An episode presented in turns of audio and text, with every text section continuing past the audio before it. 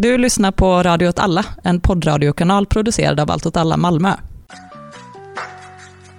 Du lyssnar på Stundens hetta. I Stundens hetta diskuterar vi aktuella händelser och situationer som berör oss alla, på samhälls och individnivå. Följ oss på sociala medier och stöd vår verksamhet genom patreon.com snedstreck Malmö. Hej och välkomna till veckans avsnitt av Stundens hetta. Det här är episod 11. Jag kommer fortsätta säga episodnumren trots till Kalles vet Ja. Och jag heter Martin och med mig har jag Kalle ja. och Anna. Hej. Och vi ska prata om eh, ganska vitt skilda ämnen idag. Mm. Jag uppskattar att vi hoppade över vad har ni gjort sen sist. Nej, men jag Ja. tänkte ta det nu. Ja, Åh okej. nej. Men det, det handlar inte om vad ni har gjort privat kanske, utan bara vad, vad har hänt i veckan egentligen? Okej, ja. Ja, men, men, Jag tänker att det är det podden handlar om. Det är sant. Så, Men ni kan ju också, då kan ni prata säga någonting privat. Ja, jag har, jag har eh, badat. vi kan se vad vi gjorde med Allt åt alla kanske. nej, det är för incestuöst. Ja, jag. det är det lite kanske. Det var möte, det var möte. Med de orden så börjar vi eh, att prata om, anledningen till att vi startade den här podden var ju för att vi tänkte att den här eh, epidemin skulle vara mer intressant. Mm, den blev ju inte så himla intressant. Nej. Nej, det, det var ganska tråkigt. Så, Men- nu händer det grejer! Och vi hade massa möten. Vi ska vara i stundens hetta. ja. Ja, och stundens hetta var mest äldre människor som tynade bort på äldreboenden. Vi pratade lite idag om att det finns ändå en öppning politisk och att vänstern har liksom inte kunnat ta tillvara på det. Nej. Och det kan vi bara skilja på oss själva. Och den öppningen är ju just omfördelningspolitik och Ja. välfärdsfrågor och sådär. Och den gick ju rakt in i sossarnas händer. Ja, Ja. det förlorar vi. Men eh, det har ändå hänt saker kring eh, covid-19. Till exempel så idag så eh, var det pressmeddelande från Region Skåne att åldersgruppen 20-29 år börjar bli fler och fler fall där och att det är en Jaha. liten uppåtgående trend här i Skåne. Åh nej. Så se upp alla Nu 20 blir det Undrar vad det beror på. Ja. Det är antagligen för att de misstänkte att det var an- kanske för ökad smittspårning men det kan också vara för att man skiter i reko- rekommendationerna då från Folkhälsomyndigheten. Jag tror att det är att man skiter i det. Kan ju vara lite open airs. Open airs. Det är ju fest. målgruppen. Exakt. Ja, men det var något mer om corona vi skulle prata om. Ja, vi ska väl, skulle väl prata jätte, jättekort om det här med att rika människor har börjat eh, investera väldigt medvetet för att få medborgarskap runt om i världen. Man brukar prata om att man ska ha en diversifierad aktieportfolio, vilket betyder att man ska äga mycket, eh, lite i många, på många ställen. Då är man väldigt Mm. trygg, för att då, eh, det spelar ingen roll att en marknad kraschar, för jag äger ju jättemycket lite överallt. Mm. Men, men nu är det också en grej att man ska äga lite geografiskt överallt för att försöka fiska fram medborgarskap på så många platser som möjligt så att man utifall att ens land eh, kör lockdown någon gång under en pandemi så kan man flytta till Monaco. Kan man ta eller sitt något. jet Det gör jag faktiskt. Ja, det gör det faktiskt. Jag har två medborgarskap. ja. Och... eh, Och ändå valde det att stanna i Sverige. Det är värsta av alla länder, eller covid-19. ja, jag är lite cool.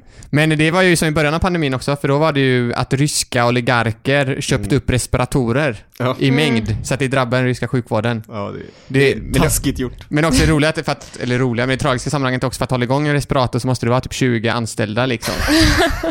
så, eh, så det har de inte fattat. Men de köpte upp massa respiratorer. Mm. Och det var ju en annan sån eh, artikel för ett tag sedan också om eh, när de här testerna blir bättre och bättre, att det kommer ju också bli en markör så att eh, man kan Mm. betala då för att ta test, för att ta sig eller röra sig fritt liksom. Mm. Så att det är verkligen så, det är verkligen en sci, det är också sån dystopisk sci-fi Mm. framtid. Ja. Där liksom rika människor, alla andra går omkring och hostar och sjuka och har feber och måste gå till jobbet och bli smittade för att de jobbar inom långvården. Mm. Och så glider massa rika människor omkring och åker till Monaco på sina dubbla medborgarskap. Men eh, det kommer också vara en fråga med vaccinen.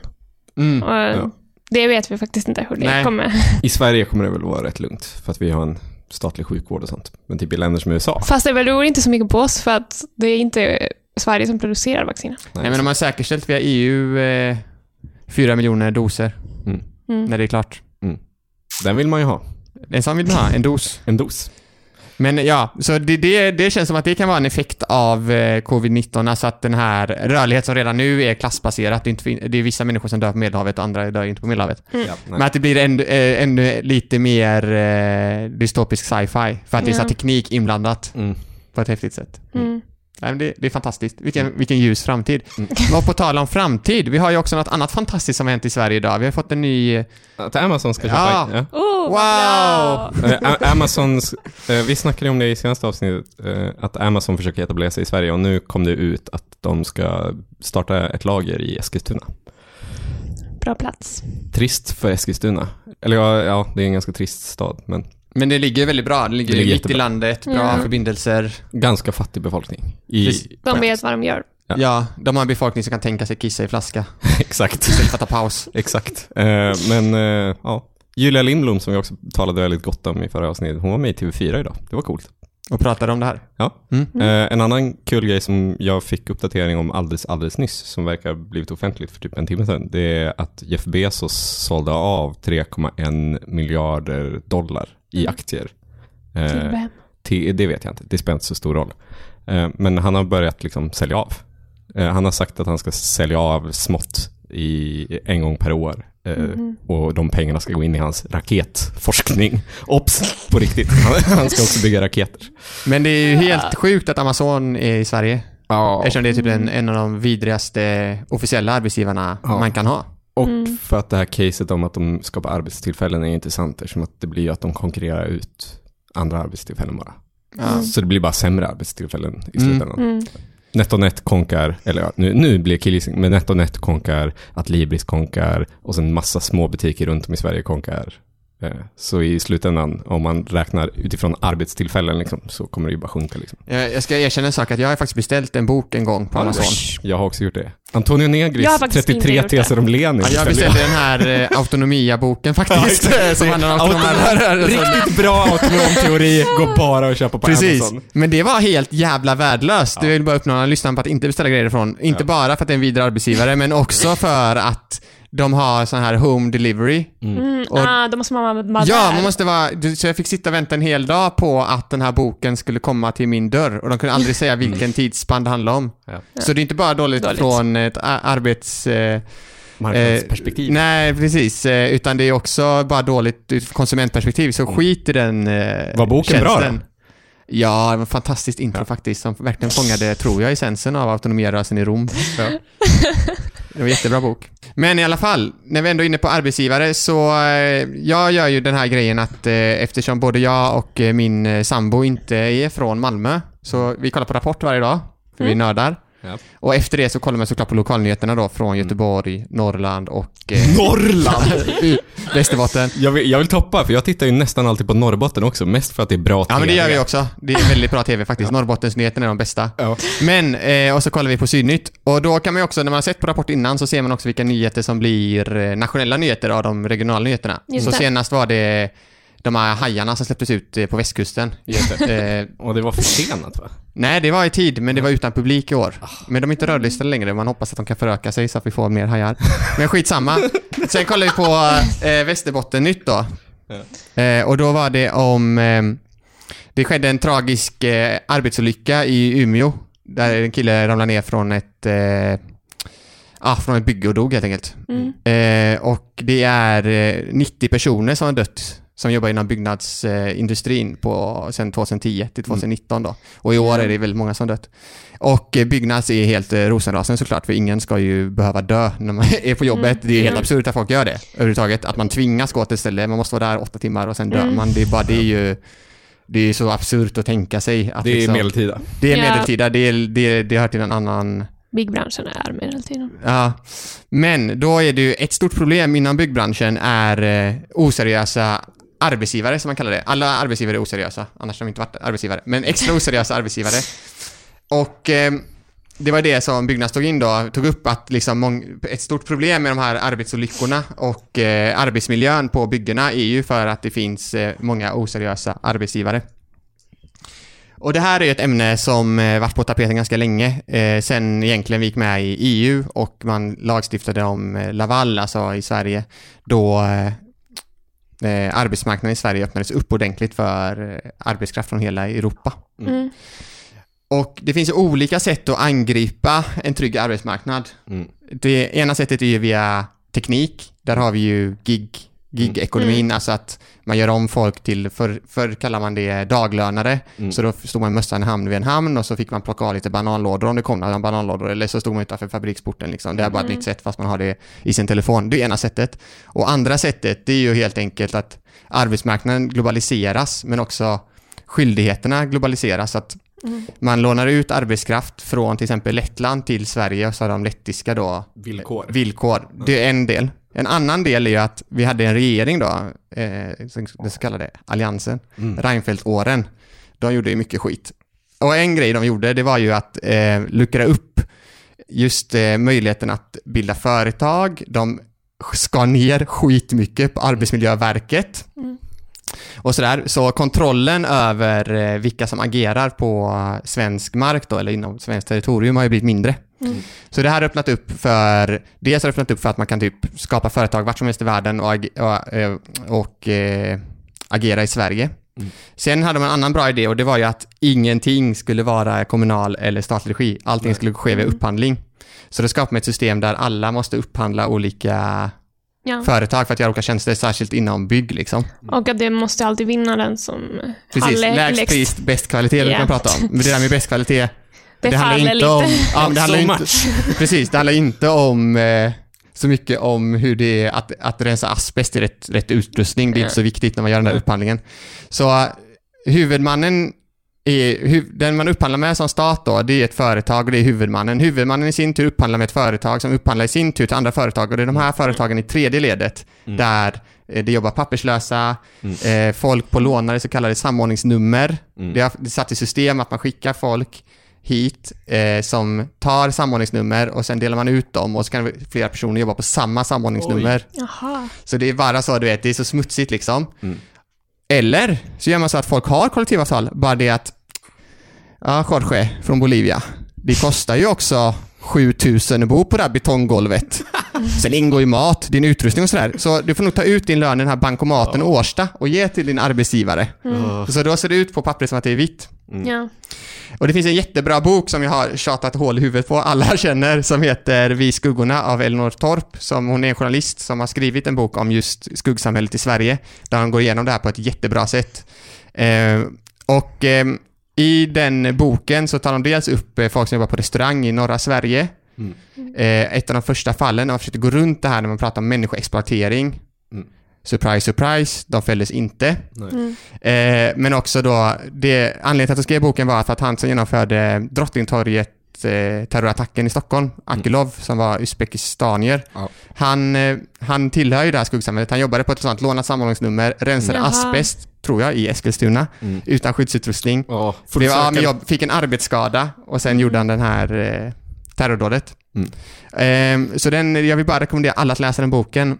Och så när man läser den så blir man eh, riktigt arg på hur det växer fram ett samhälle där det inte finns några rättigheter liksom och Mm. där eh, de som arbetar är så beroende av sin arbetsgivare som jag sa innan där då med det Mm. figurerade bolivianen Jorge Mm. och hans beroendeställning till arbetsgivare och bo på ett betonggolv. Mm. Men det finns ju eh, också positiva exempel som eh, LOs mycket internt bekämpade papperslösa sektion som Mm. försöker jobba med det här. Mm. Men sen finns det också här nere i Skåne som Skåne Factory Workers som Mm. SAC är inblandade i. Så Mm. jag vill bara också uppmana alla att stödja de här grupperna Mm. eh, om, man vill, om man blir lika upprörd som mig över det här.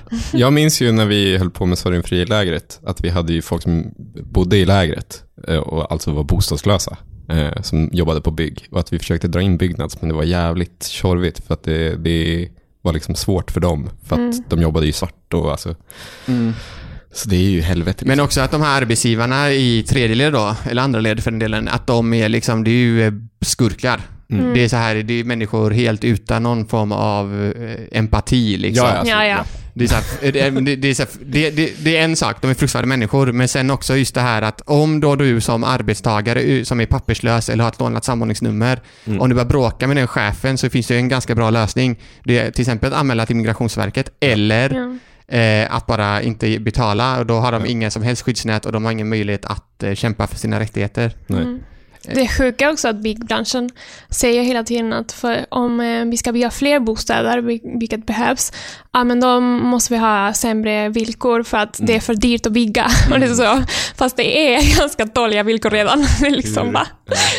det är inte där pengarna måste gå ifrån. Nej men det är också, det är också så, det är också ett sånt härligt sätt som man har gått runt en ganska så här fungerande typ ar arbetsmarknad utifrån arbetstagarens perspektiv i Sverige ändå, måste man ändå erkänna att det varit liksom. Och istället för att behöva krossa facken på det sättet så går man runt det genom att helt enkelt bara ta bort de människorna som Mm. innan utgjorde det liksom fackliga organiseringen och istället då ha eh, Akilov som asbestrensare liksom. Mm. Men det är, det är störigt med facklig organisering att det bygger på att man har vissa tryggheter. Eh, men att det också, alltså för de som har de tryggheterna så är det minst relevant. Ja. Det är ju facklig organiserings konstiga rävsax liksom. Precis, men jag tror att det här också ställer nya krav på oss andra som är, kanske då inte jobbar inom byggbranschen eller inte jobbar inom restaurangbranschen, att vi ändå agerar eh, som medmänniskor på något sätt som man gjorde här på Möllan, om, med Möllan-initiativet, där de faktiskt fick backa från, eh, eller där de faktiskt gick i konkurs, mer Ja. eller mindre. Eh, och att man försöker agera liksom. Mm. För en annan sak är ju också att Eftersom det är den här upphandlingsregeln då, bäst kvalitet, bäst pris, så innebär ju det också att de arbetsgivarna, seriösa, alltså de som har en lägre exploateringsgrad helt enkelt då, kan man ju säga, Mm. än de här oseriösa.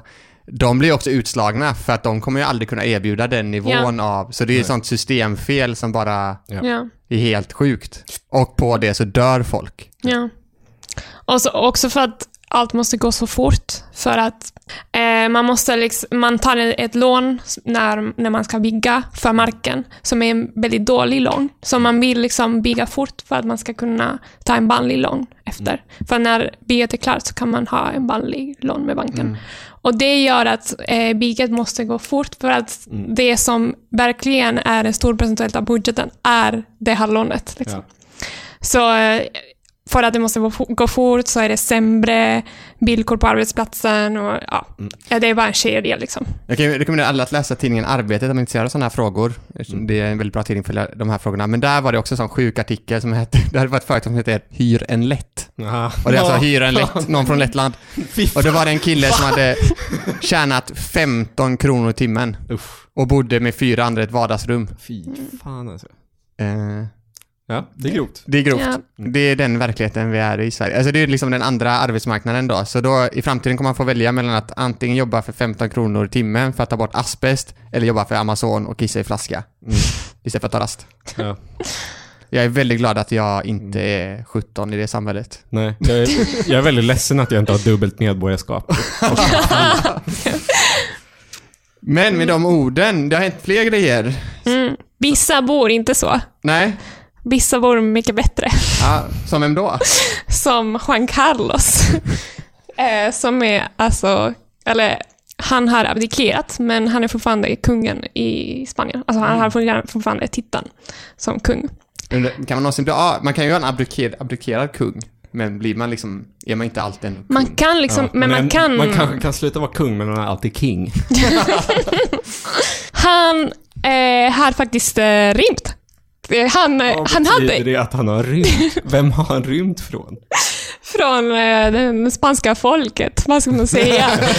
han, eh, han har inte en annan medborgarskap som jag vet, men han är, det, finns, det här är skvalver. Det finns inget riktigt så information om det här. Men det verkar som att han är i Dominikanska republiken med familjen Panjol. De, de är såna här vidriga människor som har haft eh, slavar längre och gjort sina pengar från slavar i Kuba. Tills de eh, flydde till Dominikanska republiken. Där Dominikanska det republiken inte var känns som någon ett, revolution. Dominikanska republiken känns som ett sånt klassiskt tjuvnäste. ja, verkligen. Alla som inte fick vara kvar i Kuba efter Cast- eller när Castro tog över. Ja, hälften stack till? Miami, andra hälften till Dominikanska republiken. Ja, fy fan. Eh, och han har alltså flytt för att, eh, eller han säger att det är för att det har hänt lite saker i hans privata liv som har kommit upp eh, till ytan. Eh, och det här började 2012 med alltså, alla de här skandaler med honom. Vad hände 2012 då? Att eh, han eh, dejtade en dansk eh, businesswoman. Är det en skandal i Spanien? Det är ett katolskt land. ja, jo, det är det ju. Karina Larsen, som eh, de var på safari i... Den här spå- podden håller på att spåra. Jag känner och, och han, eh, att han, han hade nog ligga. Och eh, de eh, alltså tog honom till Spanien. Och då, då var det då det visade sig att han var där med Karina Larsen. Liksom. Eh, det var en perfekt plan. Men, ja, men sen, och, och han hade en relation länge med henne. Eh, han eh, gav henne 65 miljoner Va? euro Va? Varför det? som en kärleksbevis. men, Jag men vill också upp med Juan Carlos. Ta mig till safari nu. vet du vad, jag, vad han gjorde? Och för det här säger jag att han förtjänar allt som händer till honom. Han tog tillbaka de pengarna. Alltså han frågade henne om han kunde få tillbaka de pengarna. Varför då? För att de gjorde slut, eller vadå? Ingen aning.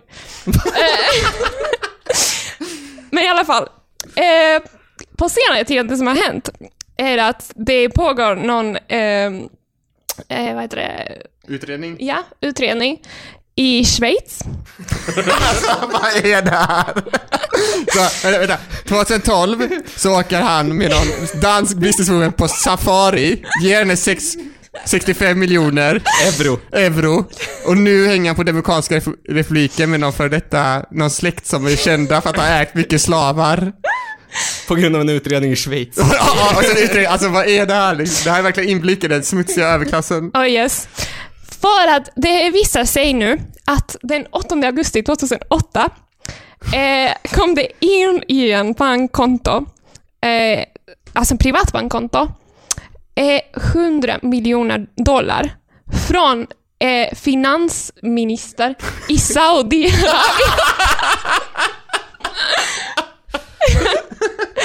Så allt det här var bara för smutsigt. Så, så han skickade ett brev till den nuvarande kung och var så, jag, jag ska fly nu. Men varför, varför hade han fått 100 miljoner från Saudiarabien? Framgår det? Det, det håller de på att utreda. Det kan vara en kärleksförklaring. Ja, det kan vara Kanske en affär kärleksförklaring. med en saudisk prins. Ja. Och vis, ville visa sin kärlek med hundra... Men då är det andra sidan liksom. Mm, precis, Att- ja. det, kanske, det kanske är så överklassen gör, jag vet inte. Eh, man ger presenter till varandra. Mm.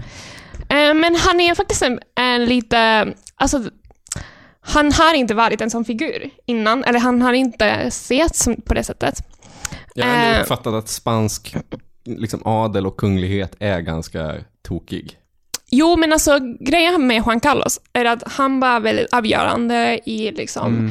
i hela processen till demokratin En- Enligt efter... liksom den historiska legenden var det ju att, han, Mm. att Franco bara du, kan inte du ta över? Han Ja. bara nej, det ska bli demokrati. Shit. Eh, så, och, så var det lite liksom. Eh, och han... Eh, och det som sägs nu av många är att ja, han, han var väldigt viktig i den processen. Men eh, det, han, alltså, det han gjorde för att det skulle vara en demokratisk process var ändå behålla alla institutioner från frankismen. Mm. Liksom. Mm. De finns kvar och, och, det, och liksom, det blev också någon slags... Eh, att nu var det som att han hade gjort något bra, så då ändrade de lagarna så att det är nästan omöjligt att ta bort monarkin i Spanien. Mm. Eh, det var som ett sätt att En liksom... sweet deed så att man kan ge 65 miljoner till någon Precis. random dansk businesswoman. Ehm, så det här har varit en het fråga på sistone, alltså just om monarkin. För att Podemos eh, har haft det som en ganska st- stor fråga i deras liksom, diskurs. Alltså Vänsterpartiet, Podemos. Yes. Vi har pratat om är- dem i diverse avsnitt. Ja. Och ehm, alltså hela deras eh, retoriken kommer lite från att typ, det, det här landet är liksom korrupterad och polit, politiken är korrupterad. Eh, och det, monarkin är liksom en del av det. Mm. Och eh, ja, vi behöver någonting nytt. Liksom. Eh, och det, det har också varit det som har gjort att de har haft stor framgång. Liksom, för att eh, Spanien är verkligen ett jättekorrupt land. Liksom. Och folk är liksom trötta på det, och speciellt bara efter eh, krisen. Um, så Podemos försöker liksom ta tillvara på att det här händer nu och har gått ut med typ en, ja, en uttalande om att alla eh, alltså medborgare i Spanien ska behandlas på samma sätt. Eh, och eh, han måste liksom tas till domstolen och han kan inte bara riva till Dominikanska republiken. Ehm, och så har det också gått ut typ lite undersökningar om att 62 procent av befolkningen vill ha en referendum om monarkin.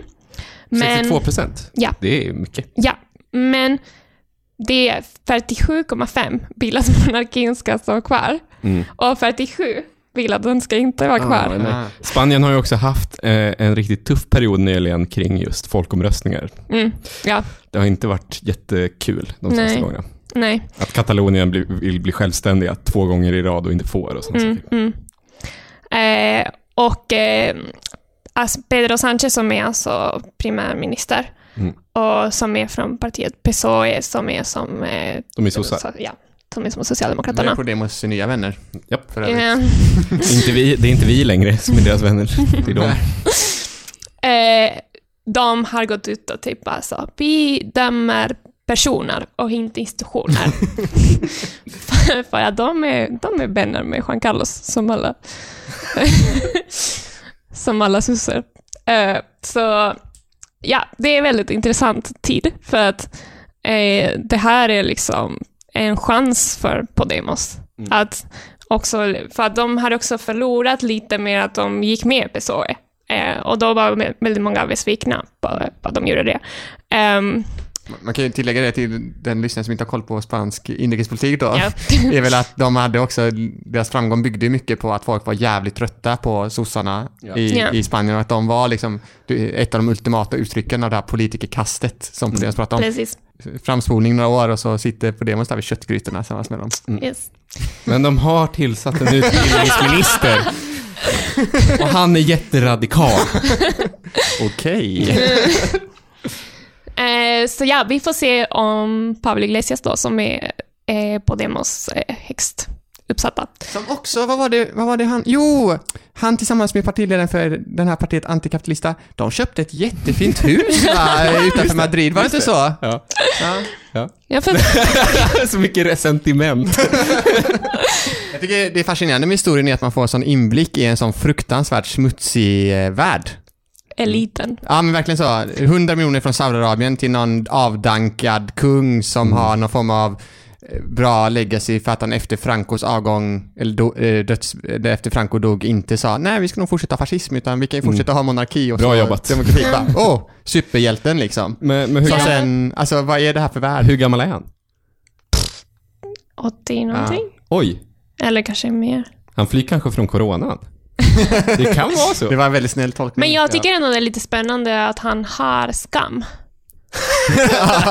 Eh, För det trodde man att det hade försvunnit. Ja, verkligen. Ehm, men han skäms. Mm, det är ändå bra. Ja, det är bra. Men när vi ändå är inne på uh, privata intressen och privata um, privatiseringar av liv och pengar som flyger hit dit så har vi också läst en del om kommunala ordningspoliser va? Ja, kommunala ordningsvakter som det kallas Ja. egentligen. Men, men i folkmun brukar man pa- eh, tala om kommunala ordningsvakter, eller poliser. Alltså för att, men vi kommer till det senare. Till att börja med så måste vi blicka tillbaka lite till 2018, valet 2018, eh, där Alliansen och SD båda två, alltså Alliansen som i Malmö då innefattar M, KD, eh, C och L, precis som på riksdagsplanet. Eh, och tillsammans med SD så la de fram eh, förslag om att vi behöver kommunala ordningsvakter, eh, vilket bara betyder att Malmö stad ska anställa jättemycket ordningsvakter för att patrullera på olika specifika platser för att säkerställa tryggheten kan man säga.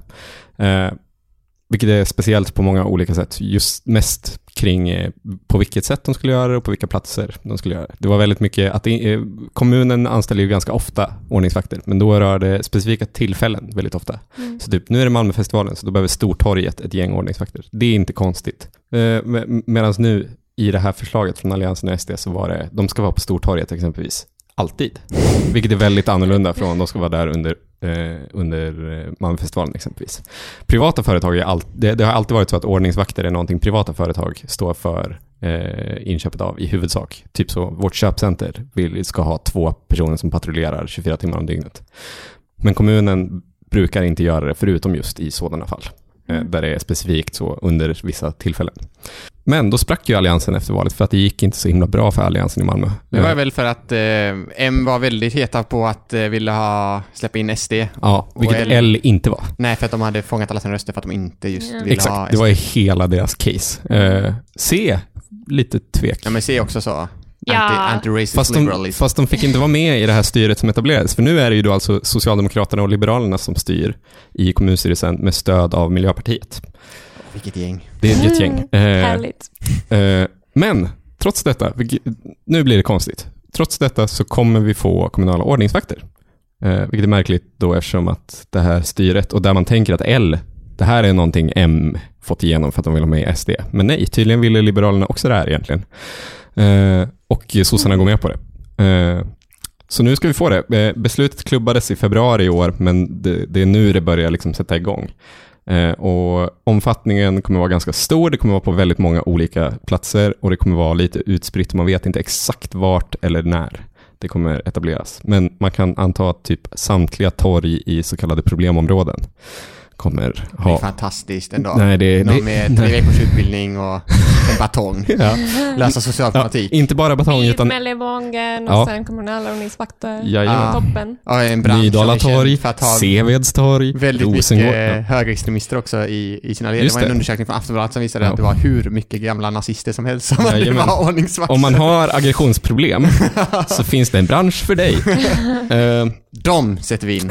Men polisen i Malmö var väldigt länge emot det här och de är nog mot det just nu också. Men nu har de liksom, eftersom att det är klubbat så säger de ju liksom ingenting. Men polisen var jättelänge emot det här för att de eh, tänk, tyckte det här kommer ju bara skapa mer bråk. Om, Antagligen. om, det finns, om det är tre killar på Rosengårds centrum som går fram till tre andra killar som kanske inte är anställda av ett vaktbolag utan kanske bara bor på Rosengård och säger "Ö, kan ni sticka så kommer det bli bråk. Eh, Så polisen tänkte, men då, det kommer ju bara bli att ett bråk som inte hade hänt annars kommer uppstå. Så därför var de väldigt starkt emot det här. Eh, Men nu är det klubbat ändå. Och om vi tittar till Göteborg så beslutade de i sin kommun eh, 2017 om att eh, sätta igång den här processen också. Och det, de vakterna ska i huvudsak gå runt kring, Nordstan. kring Nordstan, inte i Nordstan, för Nordstan är privat. De har egna vakter redan. De har ju egna vakter redan liksom. Men eh, runt, så det kommer vara två olika, ja det är konstigt. Eh, De målade en karta, det var ganska stort Ja. område de skulle gå runt liksom. Bara traska runt där liksom. Och vara arga. Eh, och i Staffanstorp så har det här också funnits ett tag. Eh, där var det ju också roligt för att kommunstyrelsen var så jävla taggad på det här. För det här var det viktigaste de eh, ville driva igenom när de vann valet. SDOM som vann valet i Staffanstorp. Det var kommunala ordningsvakter. Så kommunstyrelsen som de styrde, de bara klubbade igenom det här. Och implementerade det jättesnabbt. Trots att det är, eh, jag tror att jag tror att kammarrätten typ kom fram till att det är rättsvidrigt. Eh, så nu, nu behöver de backa bandet och grejer för att det måste gå igenom kommunfullmäktige. Förlåt, men varför vill man ha... Var, varför säger de att de vill ha fler eh, För kommunala att det ska ordningsvakter? skapa trygghet. Nej, men istället för att fråga för fler poliser. Eftersom att kommunen inte har någon kontroll över polisen. Polisen är statlig. Ah. Så om du har en kommun som tycker att eh, polisen är för mesig i Sverige, då är det enda sättet du kan göra för att få mer vapen på gatan, om man ska säga. Mer, mer aggressiva händer på gatan, det är ordningsvakter. Mm. Eh, Men det är ganska läskig ut utveckling också, för det är en privatisering av delar av det statliga vålds, våldsmonopolet liksom. Att, exakt. jag menar nästa steg är väl att grannsamverkan, Vellinge, villaområde skaffar Mm. egna vakter också. Ja, Som i Florida. Ja, precis. Exakt, det är inte alls otänkbart. Nej. Det är inte, alltså det är inte så jävla dyrt heller att anställa en kille. Nej. Mm. Om man är ett stort gäng liksom. Men ja, det, det är oerhört läskigt. Och det som är läskigt med det är ju också att praxis kring det ständigt förskjuts. Eh, och om vi kombinerar det med något som vi har pratat om en del i Välkommen till Malmö är ju att vi har något som kallas eh, lokala ordningsstadgar. Som är att kommuner har viss eh, makt över, eh, över vissa väldigt specifika ordningsfrågor i sina kommuner. Så till exempel om du i din kommun tycker att det här med raketer, det, det är för jobbigt. Hundar, hundar blir rädda. Så kan du förbjuda det enligt eh, lokal ordningsstadga. Men om du också tycker att tiggare, det, det är för jobbigt. Det förbjuder vi också. Och, sen, och eftersom att den gränsen ständigt pushas, det här med tiggare, tiggarförbud som lokalordningsstadga, det var fan kontroversiellt att det gick igenom. Och nu när det har gått igenom så kommer ju nästa grej och nästa Mm. grej och nästa Ja. grej. Och det är ju troligen i huvudsak just de här lokala ordningsvakterna som är de som kommer implementera sånt här. Så, så det är ju också, det är ju det är en privatisering av våldsmonopolet, men det är också en decentralisering. Alltså det är ju också att kommunerna får Mm. mycket större makt. Eh, vilket också är coolt, för det blir lite mer USA. Men det är också fruktansvärt. Det är mest fruktansvärt skulle jag säga. Ja. För Det Eh, finns ju också så här många, det finns ju många, jag har varit inne på lite, jag frågar mig inte varför, men olika ordningsvakts internforum och sånt, så Mm. där pushar mycket Mm. för att varför får inte vi ha pepparspray? mm, Varför får vi inte ha pistol? ja. Alltså det är ju, Den gränsen pushas ju också ständigt. mm. Mm. Får de ha elpistoler? Jag vet inte. Nej, det får Nej, bara får- batong tror De jag. får bara batong. Men en batong kan man göra mycket skada med. Mm. Det, eh, en grej med ordningsvakter är också att de får gripa folk. Eh, det får inte till exempel väktare. Det är en konstig distinktion, men väktare får inte gripa folk. Ordningsvakter får det. Så de är ju typ bara poliser fast mindre tränade och med lite mindre balla grejer. Mm. Men fortfarande helt sjuka.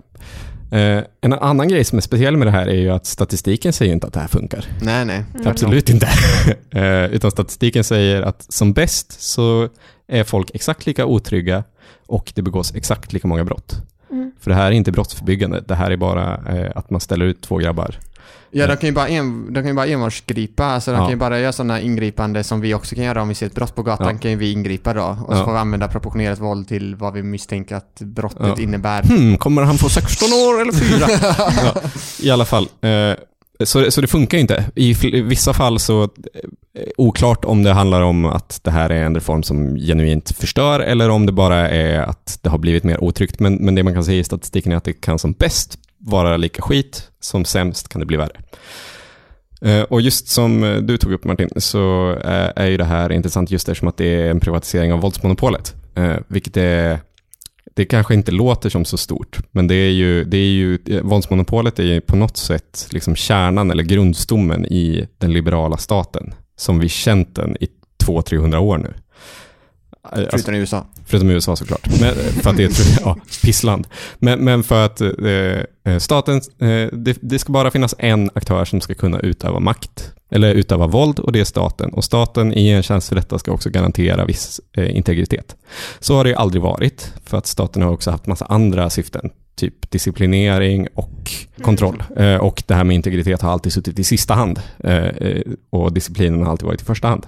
Så på så sätt är det ju inte så spännande. Men, men just det här med att, att det är ändå är någon slags kärna i vad vårt samhälle bygger på. Mm. Att staten är de som eh, får göra vissa saker och vi som civila har inte rätt att göra sådana saker. Luckras upp när personer som de facto är civila, alltså ordningsvakter, plötsligt får göra sådana saker. Mm. Så det, det vi kommer kunna se, alltså om man vill hårdra det, så det, det som kommer hända är att det kommer gå runt gäng av civila män och de kommer vara beväpnade och de kommer ha rätt att spöa dig. Det är inte trygghet tycker jag. jag, jag tycker det låter ganska läskigt. Eh, och om man nu är sån här SD-tokstolle som tycker att samhället redan är så, tror ni att det blir bättre av att det blir lite mer så? Eh, men ja, men, men vad är då alternativet? Eh, är det att man ska återgå till det gamla våldsmonopolet, att vi ska anställa fler poliser och att det ska vara fler poliser som patrullerar på de här gatorna? Nej, nej, nej, de här otränade våldspsykopaterna ska vi inte ha. Vi ska ha andra våldspsykopater. Nej, det tycker Mer inte jag. vapen. Exakt, med mer vapen. Det tycker inte jag. Jag tycker inte det låter så härligt heller. Eh, och då är det väldigt passande att Nico från Hela Malmö eh, skrev en eh, debattartikel faktiskt idag, eh, på fredag, eh, i Expressen, som handlade om exakt det. Fast han tog inte upp det här med lokala ordningsvakter, men han pratade om poliser specifikt. Eh, och han påtalade det här med att den här diskussionen som ändå uppstod ganska kort under Black Lives Matters i USA, när den kom en väldigt snabb vända i Sverige och folk började prata om vad betyder det här här och kan vi prata om att nedmontera polis på samma sätt i Sverige?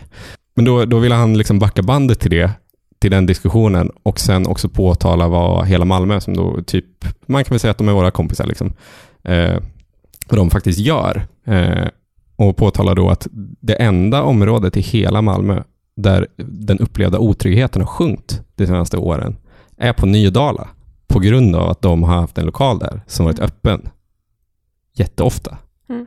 Så de har varit en så extremt tydlig liksom, trygghetsskapande åtgärd kan man väl säga. Mm. Mm. Eh, på ett sätt som ett gäng vakter inte kommer kunna vara, utan snarare tvärtom. Jag vet, Fler fritidsledare. exakt, fler socionomer och fritidsledare och framförallt mer pengar till liksom det gemensamma, alltså typ organisationer som Hela Malmö, som är etablerat av folk från Nydala och drivs för folk i Nydala. Jag vet att de till och med drivit bort ordningsvakter från Nydala, inte, inte med våld, utan liksom att de sa ni behöver inte vara här, vi sköter det här. Och sen har det varit en liksom process och så slutade det med att de eh, tog bort de vakterna, för de behövdes inte. Utan de var bara problem. Så det, det är väl slutsatsen. Mm. Mm. Men det är läskigt att tänka vad som, hur våra torg kommer se ut om några månader. Det är så många fula utvecklingar i Mm. våra torg. Ja. Typ de här eh, bänkar för fimpar och... du du likställer det här med att man inte får röka på uteserveringar. Jag tycker det är mer okej för mig Men att jag, tänk dig en lördagkväll liksom. Du är på Ja. Möllevångstorget, du ska ta en cigg. Ja. Ja. Så fram så kommer en ordningsvakt ja. Per, 40 år, gammal här medlem. får du Han har i valfritt han har- nazistorganisation. Han har en nazitatuering Han som har- sticker upp från liksom kragen på hans Securitas väst. Och du kanske har druckit tre öl. Mm. Ja. Du kanske Ja, vill ta den diskussionen under Laddas cigaretter. upp Ja. liksom. Jag känner Ja. också det. Jag, jag är en sån som när jag har druckit eh, tillräckligt mycket börjar välta vojar för att det är kul att vara lite busig. Jag har en känsla av att jag eventuellt någon gång kommer få gängspö av eh, säkerhetsvakter. Men med de orden ska Ja. vi försöka sammanfatta den här podden. Det var en ganska deppig podd idag igen. Ja, men också Juan Carlos var fan great. Juan Carlos var great. Vi fick en inblick i den globala, korrupta överklassens hat. Får jag, får jag göra lite reklam? Apropå den eh, överklassens korruption. Eh, på måndag så släpper vi Välkommen till Malmö och det kommer vara spektakulärt. För Det- Malmös finansiella elit är just nu indragna i ett rättsfall och vi har förundersökningen. Men frågan är om de hänger med gamla slavägarätter. Nej men alltså det Om är de så här nära är vi kan tusen komma. dominikanska Skit, får republiken. 100 miljoner från Saudiarabien, ingen vet varför. Nej nej absolut 65 såklart. miljoner såklart. till någon älskarinna från Danmark. Juan Carlos vinner alltid. Men jag skulle ändå säga att Ulf Magnusson och Percy Nilsson tävlar i ungefär samma... Det är samma sport. Det är inte samma liga, men det är samma sport. Samma sport. Men den är korrupta överklassen. Vi har också pratat om eh, eh, ett ganska deppigt framtidsscenarium där för detta eller aktiva nazister utklädda till ordningsvakter går omkring och spöar folk för minsta lilla grej på stan. Som och- jobbar på Amazon. Eh, som jobbar på Amazon eller på ett bygge för 15 kronor i timmen. Ja. Och eh, ja, jag kan också göra reklam för en, eh, om man har, nu är sommaren snart slut, Mm. men eh, man kan lyssna på fler gamla Radio åt alla avsnitt. Mm. Det har kommit en del under sommaren då. Ja, vi har fan hållit bra tempo. Ja, Eld och rörelse har släppt ganska många avsnitt. Eld och rörelse har hållit helt normalt Ett tempo. väldigt bra eh, avsnitt om Portland till exempel nu senast. Eh, Men också en annan poddserie som varit, eh, som podden Kommentaren har gjort om gamla Ja, men vänstergrupper. för guds skull, nu är det bara ego-reklam här. Nej, om man är en nörd så är det kul att lyssna på. För det handlar, de eh, gjorde en väldigt intressant intervju bland annat med en gammal folkmaktare som tycker man kan lyssna in. De har också gjort en intervju med en Alto Dalla Malmö-medlem eh, som pratar göteborgska. Ja, det har de också gjort. Men det var inte lika bra som det är med eh, folkmakt. Jaha, oj. Så det får man gärna lyssna på också, om man har tid över. Ja, och med de orden tackar vi för den här veckan. Följ oss på sociala medier och stöd vår verksamhet genom patreon.com snedstreck allt åt alla Malmö.